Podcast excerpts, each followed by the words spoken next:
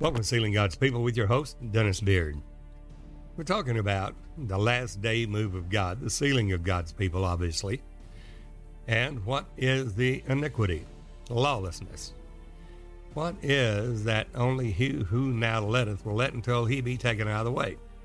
2 Thessalonians, the second chapter. That has been told to us by most of the denominational church world that that's the Holy Ghost. But that can't be the Holy Ghost because Christ in you, the hope of glory, Jesus in you, said, I will not leave you until the end of the world, the end of the eon, the end of the age. Matthew 28:19.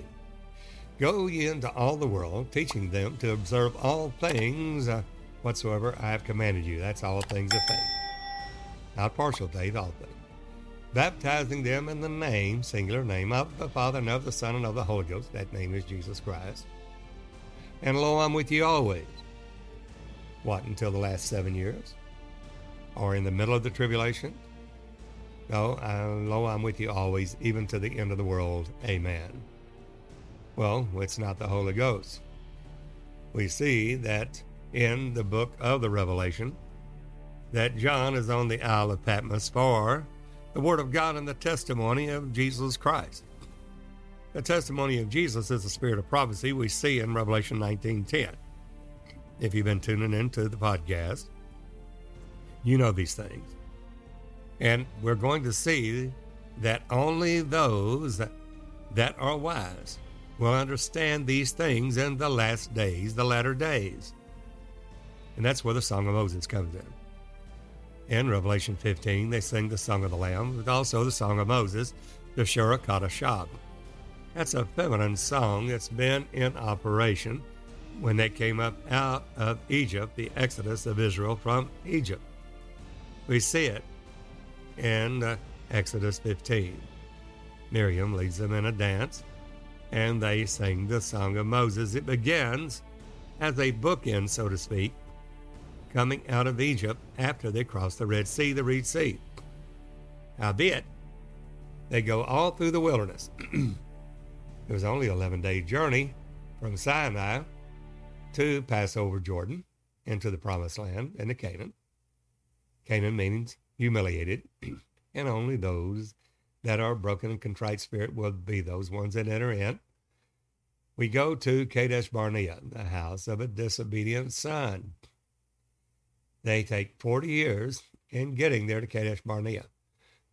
But there's a way that they have to sanctify themselves because there's a way they've never been before. That the Ark of the Covenant's going over first with the priesthood, and the people will follow. One man brought them out of Egypt, Moses, through the Spirit of God, the Lord Jesus Christ. And now going over Jordan, it's the priesthood that's going to carry the testimony over. And that we understand is the body of Christ in the last days as a figure of shadow of things to come. And it's the priesthood that we are in the body of Christ called as a royal priesthood, a chosen generation, a holy nation unto God, the church of the living God. They'll be the ones that have pressed toward the mark for the prize of the high calling of God in Christ Jesus will be the only ones carrying that over. They will be the ones that will proclaim this everlasting gospel to all the world for a witness unto all nations, and then the end will come. He that overcometh to the end, the same shall be saved. Well, we find a verse there that Paul's talking about the coming of the Lord, or gathering together unto him. And it's 2 Thessalonians, the second chapter. He had already written one letter to the church at Thessalonica, and he stated, the Lord himself shall descend from heaven with a shout, with the voice of the archangel, the trump of God, and the dead in Christ will rise first. We which are alive and remain shall be caught up to meet the Lord in the air, and so shall we ever be with the Lord. Wherefore comfort you one another with these words. Well, they thought the imminent return of Jesus was any second, any day, any hour, the Lord would return. So Paul sets things in order that we would know the signs of the times that's given to us freely to know. In 2 Thessalonians, he writes the second letter to further expound on the coming of the Lord in the second chapter. But he tells them in the first chapter, your faith grows exceedingly. The charity of every one of you abounds one toward another. We're bound to thank God for your brethren. He's writing to the church. That all your persecutions and tribulations that you endure, and tells them why they're going through it, which is a manifest token of the righteous judgment of God, that you might be counted worthy of the kingdom of God, for which you also suffer. Now, that's not just Christ in you, the Holy Ghost. That's the kingdom age. Only those that have crucified the flesh with the affections and the lusts, mortifying the deeds of the flesh, doing the will of God, will have right to be kings and priests unto the Lord or God, Jesus Christ, during the millennium. There he explains that. Then in the second chapter, he goes on and explains about the coming of the Lord, that they should not be soon shaken in their mind, as by letter, as from us, Paul said. This letter's shaken you up. It's shaken you. So since it has shook you up, we need to clarify. Now notice, he says, we beseech you, brethren, 2 Thessalonians 1, by the coming of our Lord Jesus Christ and by our gathering together unto him, the rapture, the harpazo. He is focusing on that time, and we will know the last day events given to us to know the times and the seasons. No man knows the day, the hour, but it's given to us to know the times and the seasons which the Lord there is stated there in 1 Thessalonians 5. But he's clarifying it. He goes on and says, we don't want you to be soon shaken in mind or be troubled, neither by spirit, nor by word, nor by letter as from us. He knew that that first letter shook them, that they thought the imminent return of Jesus was right then, any day, any hour, so that the day of Christ is at hand. Now, John was in the Spirit on the Lord's day, the day of the Lord. And we say, well, that's not the same. Yes, it is. The day of the Lord and the Lord's day is a gathering together to him. It's when, at the last trump, the Lord Jesus descends from heaven with a shout. That's the trump of God, the last trump, not the seventh trumpet. The seventh trumpet, fifth, sixth, and seventh trumpet are woe, woe, woe, be unto the inhabitants of the earth by the reason of the other three angels yet to sound. That's the trumpet of the angels. But the trump of God is the last trump. And at that time, in a twinkling of an eye, at the last trump, we will all be changed at that last trumpet. That's the Lord's trumpet. That's the voice of the Lord. That's a shout, the voice of the archangel, the trump of God. Now, John tells us in Revelation 4:1 that there was a door open in heaven to him and a voice of a trumpet talking with him, saying, come up hither. That's not a rapture. That's not the spirit there being joined back to the body that has there been sown in dishonor, raised in honor, sown in weakness, raised in power. He's talking about a higher revelation of the Word of God given to the things of faith that's going to be given to the servants of God, Revelation 1, verse 1. And he says, the voice of the Lord Jesus said, come up hither, and I will show you things. Revelation, things of faith. Faith is the substance of things hoped for, the evidence of things not seen.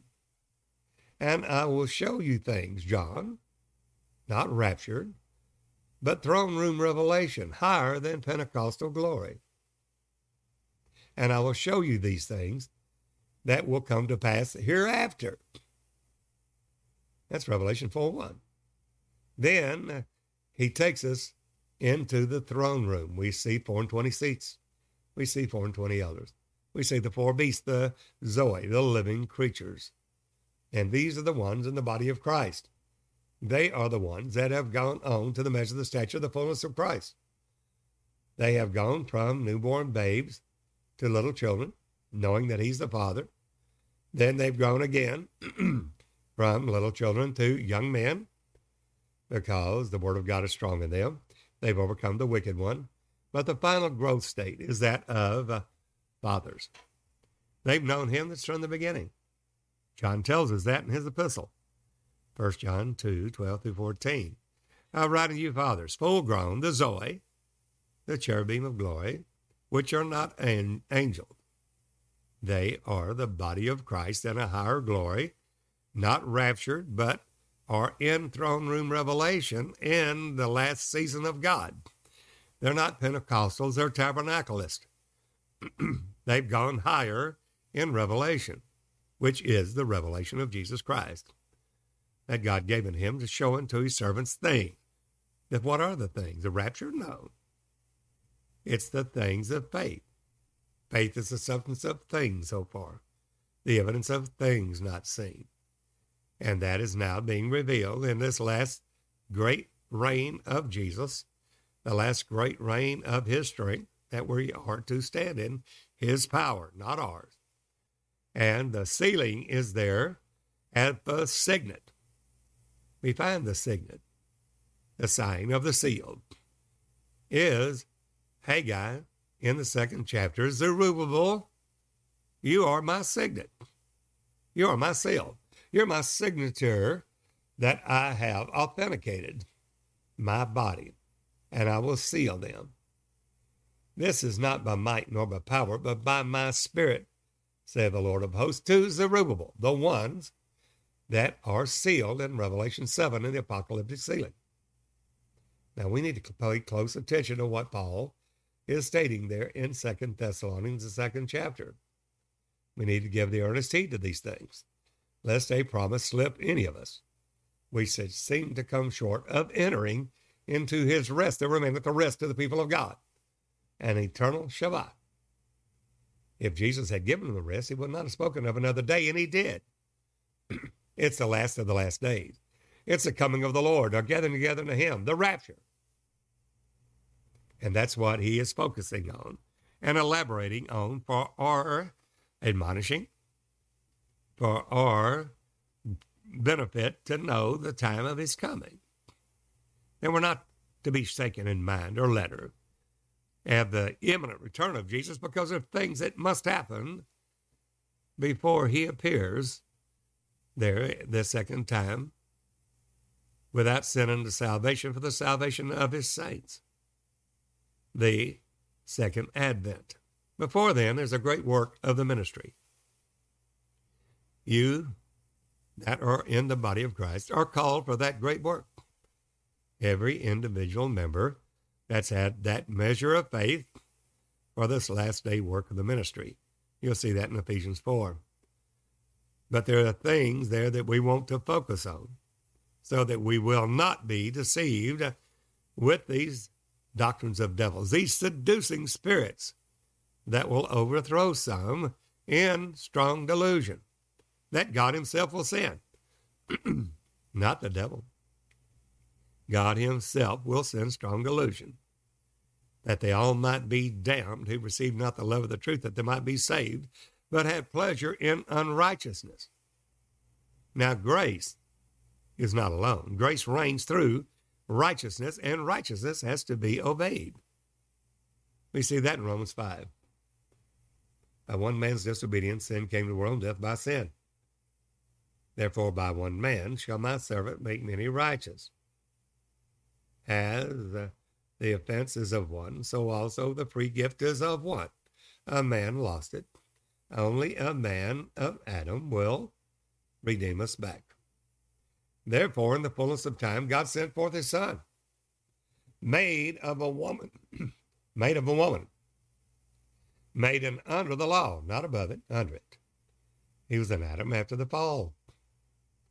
To do that, he searched for a man. He looked for a man, and he was amazed that he could find none. Therefore, Isaiah 59:16, Isaiah 63:5, God said, mine own arm brought salvation to me. God prepared himself his own body of flesh and blood. He did it through the Virgin Mary. And we have that in Isaiah 7:14.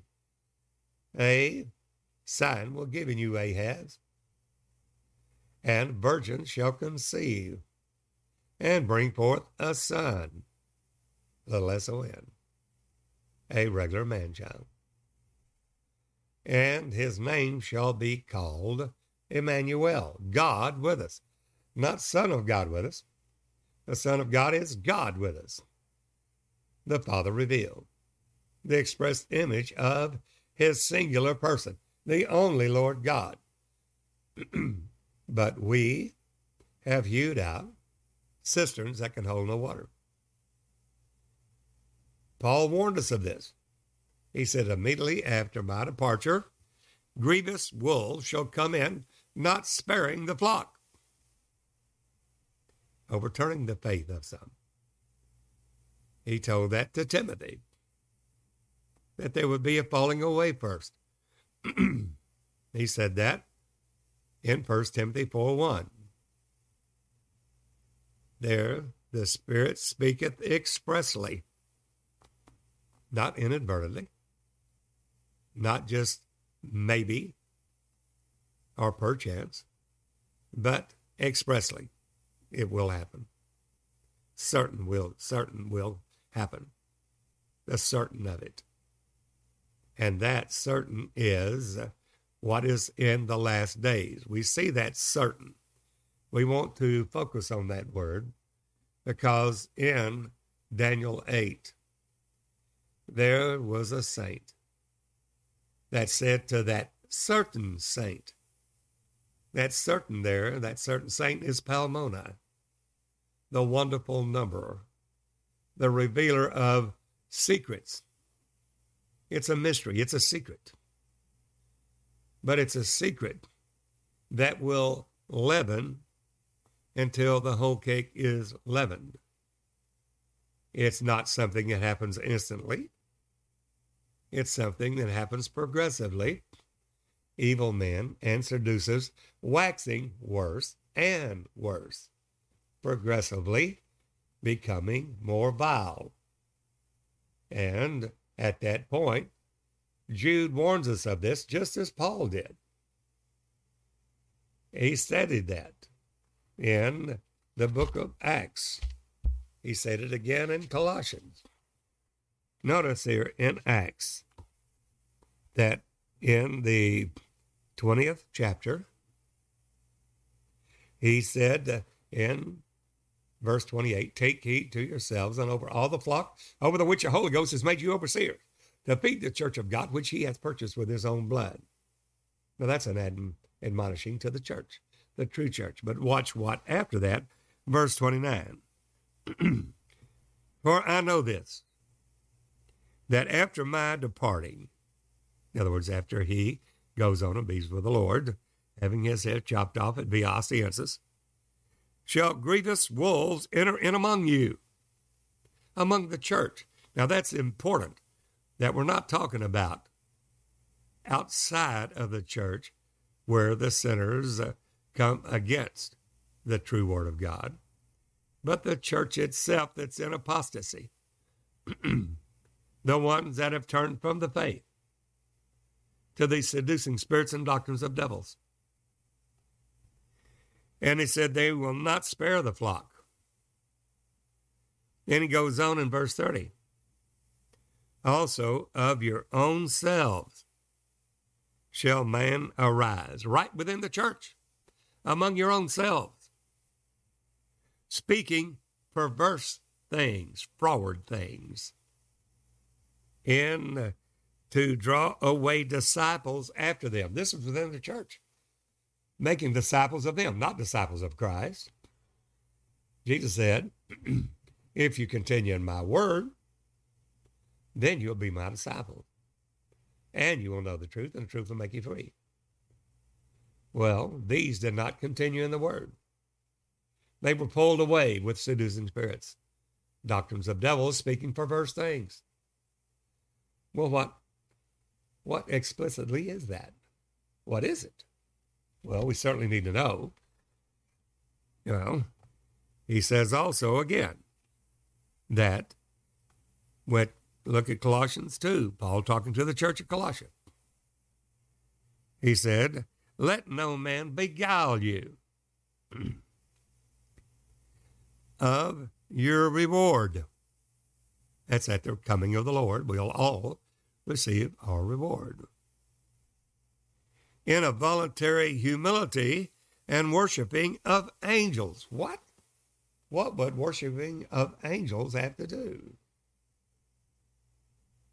Well, there are varying angels. These are rulers of the darkness of this world, spiritual wickedness in high places. And the fifth trumpet, we find are released out of the abyss, out of the bottomless pit. They have a king over them. Apollyon, Abaddon, destroyer. And during this time, men will be afflicted 5 months, only those that have not the seal of God in their forehead. We're seeing a type of trouble such as never been since there was a nation, neither shall ever be again. But we're focusing on a mystery, the mystery of iniquity. And what is letting, what is restraining? Only he who now letteth will restrain until he that let or restrains is taken out of the way. What is that? Well, the former church in the book of Acts, in the former reign, all those said it was the Roman Empire, a civil government. And during that time, that as Rome fell, that Constantine came in 325 and perverted with perverse doctrines. In 325 AD, Constantine, the emperor, thought, well, it's not good that the nation is divided in the civil government. There we have Romans worshiping the Son God, and we have the Christian community worshiping the Son of God.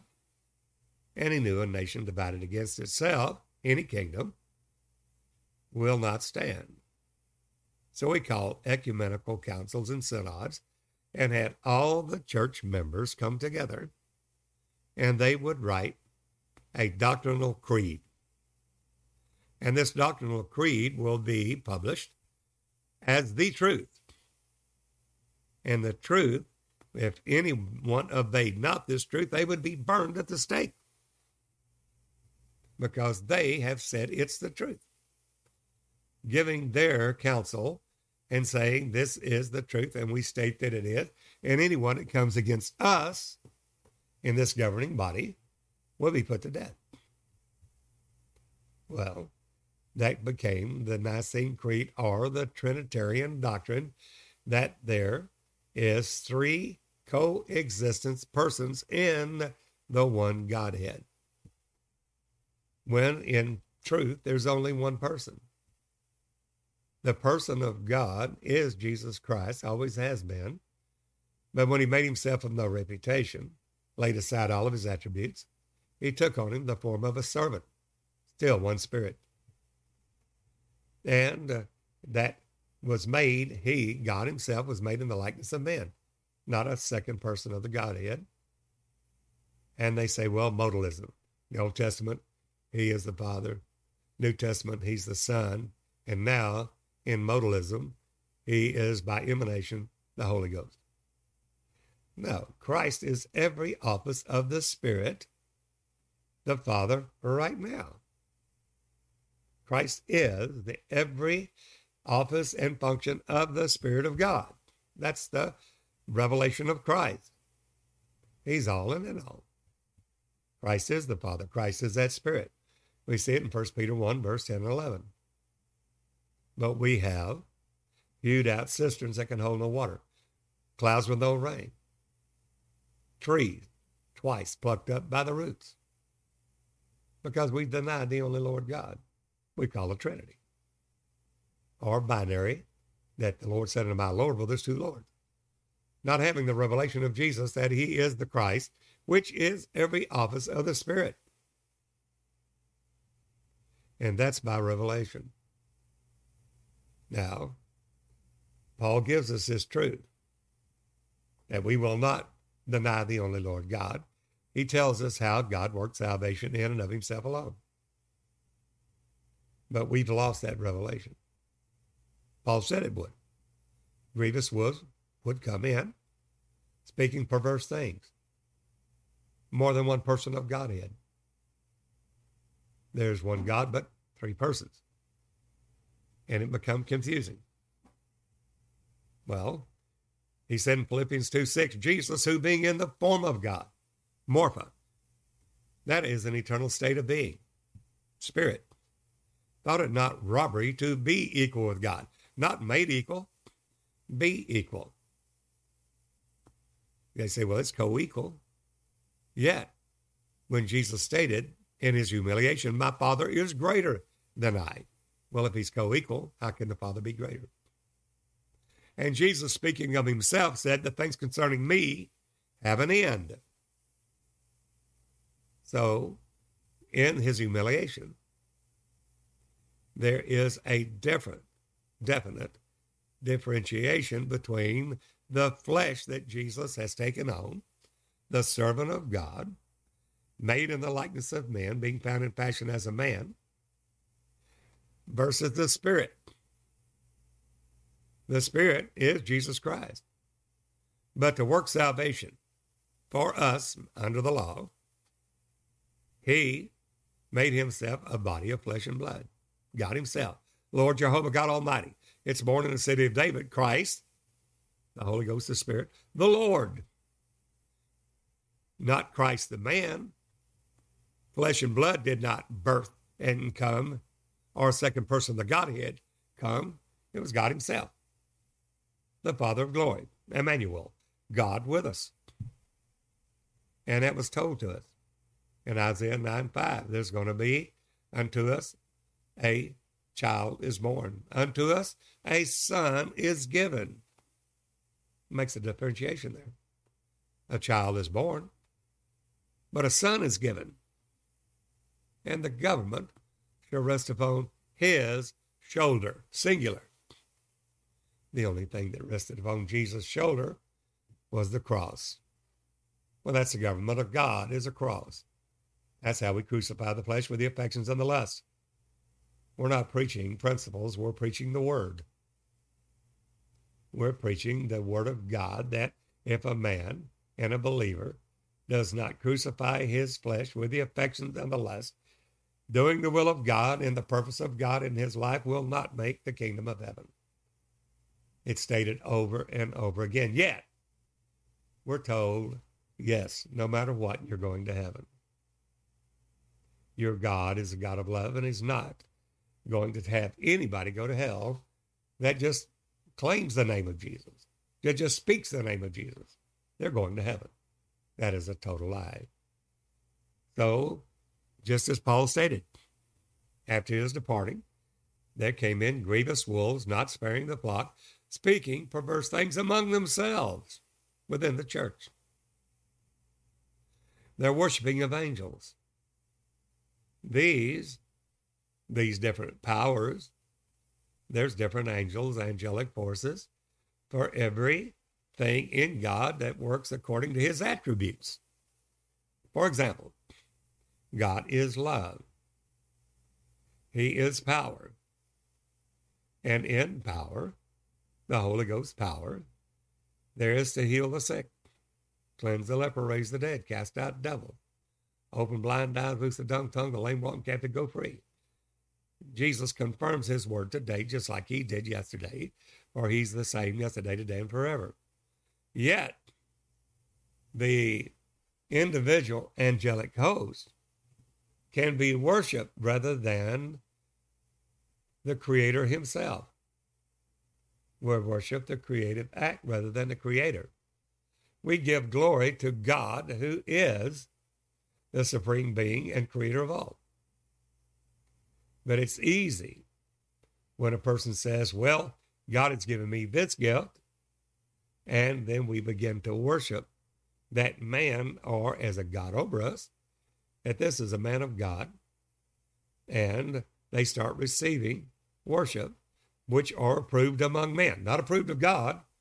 And that's what a heresy is, or denomination, that those which are approved among you may be made manifest.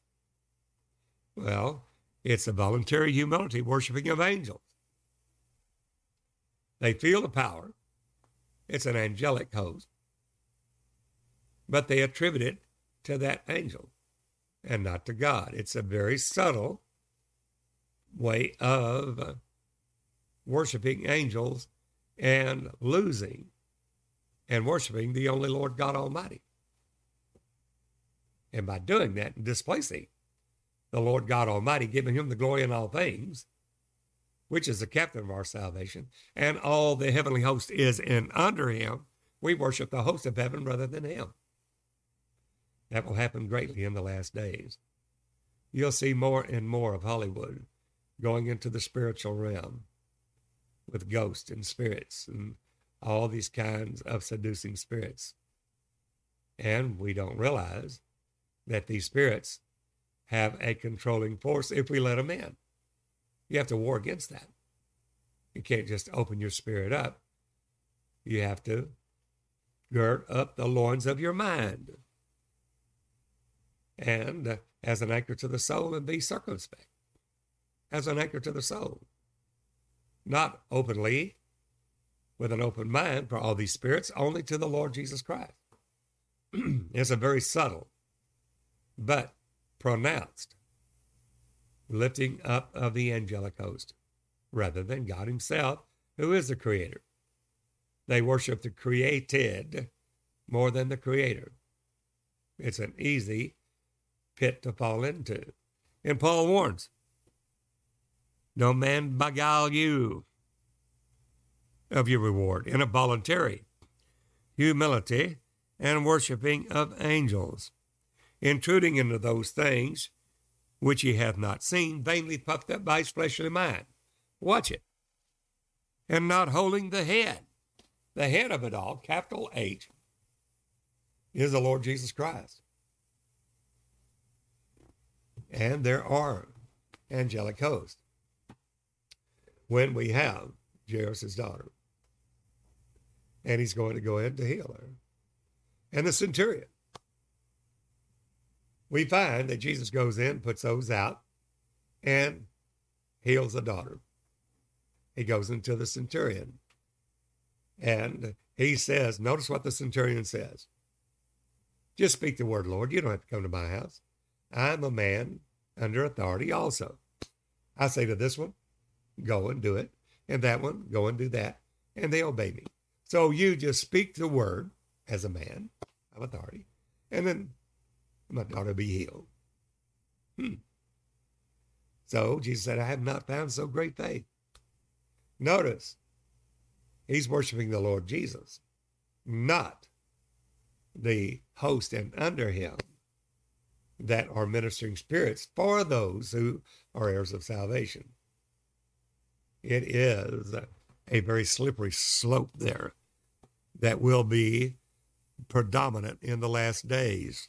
Not only that, he said, you're not holding the head, from which all the body by joints and bands, having nourishment, ministered and knit together, increase with the increase of God. Watch what he says. If you be dead with Christ from the rudiments of the world, that is, you crucified the flesh with the affections and the lusts, then why, as though living in the world, are you subject to ordinances? Touch not, taste not, handle not. What are these? Which are all to perish with the using, after the commandments and doctrines of men. Well, I can tell you, being on the evangelistic field, been in the ministry for almost 50 years, that we'll go for one church and they'll have a certain set of doctrines that you must abide by. Everything that you can think of. We don't wear red. We don't wear purple in the church. The women are not allowed to wear that. Or then there'll be things touch not, taste not, handle not, which of the using thereof are going to perish. But they use the worldly ordinances. But these are commandments of men. Why? They can rule over you. Now, if someone has a conviction that they have on their knees, not from someone telling them this is what you must do, but that you received it from the Lord Jesus Christ, and he asks you or gives you a command not to do something, well, then obey that. That'll be a personal walk with your Savior. But you don't take that in the fleshly realm and about and put it over all the church and say, this is essential for salvation. Now you made it a commandment and doctrine of men. Which things, it has indeed a show of humility, or a person doesn't drink cokes or coffee or touch not this or touch not that. Well, it has a show of wisdom and will worship, not to the satisfying of the flesh. But still, if you put it over the body of Christ, he said, this is commandment and doctrines of men. And in the last days, that's going to be predominant. And anything goes. Anything goes. You can have church and the world too. You don't crucify the flesh with the affections and the lusts, because God takes you just as you are, no sanctification, which is a lie. So Paul warns of that. We also come there in 2 Thessalonians, the 2nd chapter. And he talks about before the coming of the Lord, before the rapture, before we're gathered together unto him, that there's a deception coming. And he says in verse 3, that's 2 Thessalonians 2, verse 3, let no man deceive you by any means, for that day shall not come, except there come a falling away first. A falling away first, yes, and a man of sin be revealed, the son of perdition. Now we know that there's a 7-head, 10-horn, 10 crowns upon his horns there, beast there in Revelation 13. We know that is in the governments of men, that it will be a one-world government made up of a leopard, bear, and lion, and we find that in Daniel 7. We understand that. And this will be over all the world. However, they will come out of that. 3 horns will fall. 1 will come up, at son of perdition, a man of sin. And notice that at that point, that the man of sin is revealed. And he comes against the saints of the living God and prevails against the saints, the church, not national Israel, for 42 months times a half, 3.5 years. Then he says, here's the faith and patience of the saints. Here's what you must know in your patience, possession of your soul. Those that lead into captivity, they led you into captivity, the true body of Christ, they're going to go into captivity. Those that killed you with a sword, they're going to die by the sword. We see that in Under the Fifth Seal. Souls of them slain for the word of God and the testimony which they held. That's a last day faith, the testimony of Jesus, the spirit of prophecy. And they cried out to the Lord, O Lord, holy and true, how long will it be before thou avenge our blood upon them that dwell on the earth? In other words, we were killed. How long are you going to wait before you avenge our blood on them? Well, white robes of righteousness were given to each one of them. And it was said in my hearing, John said, unto your fellow brethren and your fellow servants that should be killed as you were, should be fulfilled. There's more that's going to die. Why? Why are they putting the Christians to death? Jesus tells us, you think I come to send peace on the earth, but rather a sword. Sword. Well, the devil says peace, and by peace shall destroy many. Takes the kingdom by flatteries. He divides the prey and the spoil. Arms stand on his part, and he forecasts his abices and prospers. Yet the true body of Christ stand lifting up the head, Jesus Christ alone, the only Lord God. And that point, Jesus said in John 16, "Behold, I have forewarned you that you should not be offended." This is going to offend many, because iniquity shall abound, the love of many will wax cold. Iniquity is lawlessness. And we're going to see that in 2 Thessalonians 2, and Paul is going to explain it, expound on it, and hit the nail on the head exactly what we need to know. And Jesus stated there, the time comes, they're going to deliver you up out of the synagogue. They're going to cast your name out for evil, out of the churches. Yea, the time cometh that whosoever kills you will think that he did God a service. This was within the body of Christ. These things will they do unto you, because they have not known the Father nor me. Jesus is the Father revealed, the only Lord God. But that is the reason they're killing you. That's the reason they crucified Jesus. Thou being a man, makest thyself God. Jesus told Pilate, "What if you shall see the Son of Man ascend back up to where he was before? Glorified with the Father's own self," John 17:5. Even in the oneness doctrine, we have Jesus standing at the right hand of God, seated in the heavenly place at the right hand, which is not Kyr, which is a physical right hand. No, it's dexios, simply means elevated. That is, Jesus points us to that in Revelation 3:21, in the revealing of himself. He said, "Those that overcome will I grant to sit with me in my throne." I've made that for you. But where did you go, Jesus? You sit beside the throne. You're standing beside the throne. Even as I overcame and am set, not S-I-T, like sit in a position. That's where I'm made for you. That's where I took on a body of flesh and blood to redeem you, that you could be there in the body of Christ, the body of Christ that I made for you, a place for you to dwell in.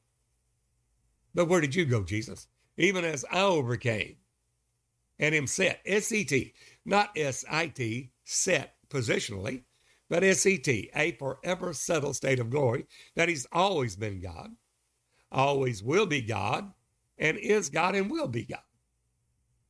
Sit down with my Father beside the throne, around the throne, no, in his throne. Jesus is the Father revealed.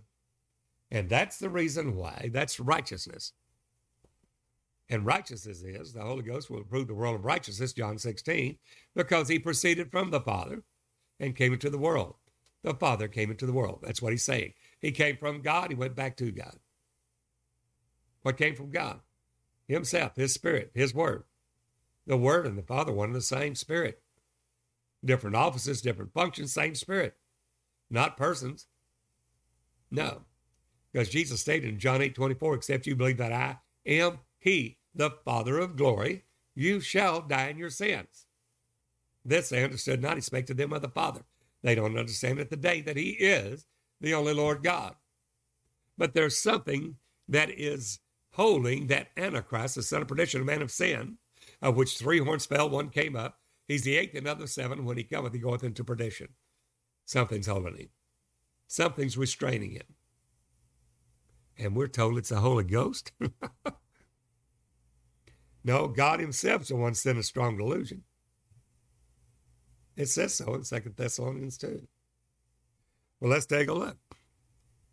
He said, "That no man deceive you by any means," and he's already told Timothy, "The Spirit speaketh expressly in the latter day, some shall depart from the faith."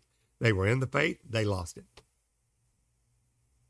They were beguiled by these ungodly men. Jude talks about them. There's certain men that have crept in unawares, who were foreordained to this condemnation. to this damnable heresies. Ungodly men denying the only Lord God and our Lord Jesus Christ. Then we say, well, isn't that the Father and the Son? No, there's only one Lord. Well, the Lord said unto my Lord, well, the Lord, capital L-O-R-D, in Matthew 22:42, is the invisible Spirit of God, the Father of glory, the El Shaddai, the Elohim, Lord Jehovah. That's the invisible Spirit of God. Said unto my Lord, that is Abaddon, capital L, small O-R-D. That is that Spirit revealed in flesh. Yes, the only one Lord. And Jesus is stating that truth, and the Pharisees don't get it.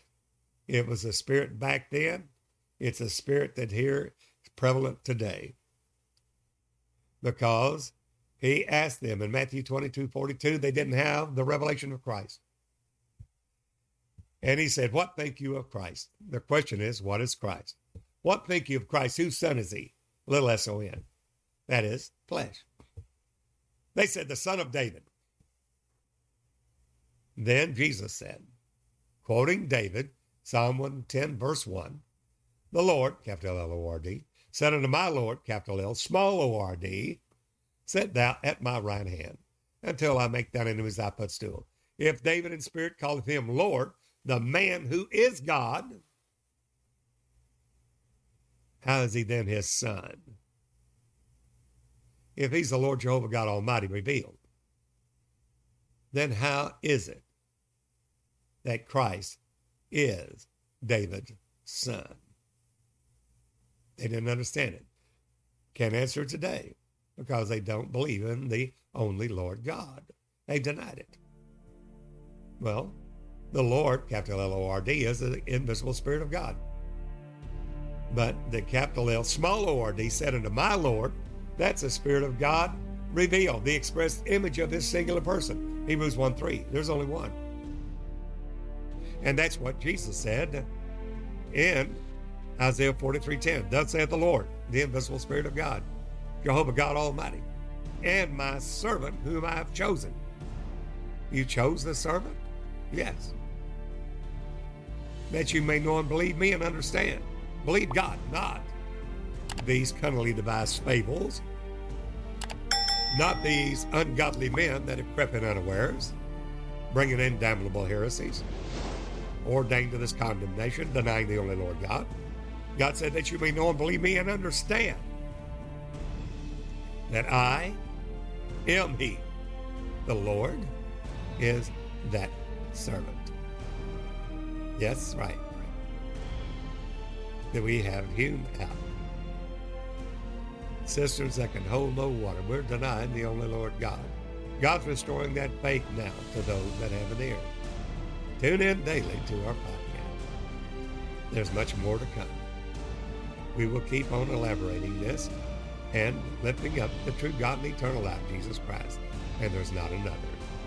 Well, write to me, Dennis Beard, Post Office Box 2906, Longview, Texas, zip code 75606. Join me at jcic.tv, where we get into the Word of God and live streaming at 6 o'clock daily, 2 o'clock on Sunday, Monday through Saturday, 6 p.m. Central Standard Time. Till the next time, this is Brother Dennis Beard saying, behold, the real Jesus.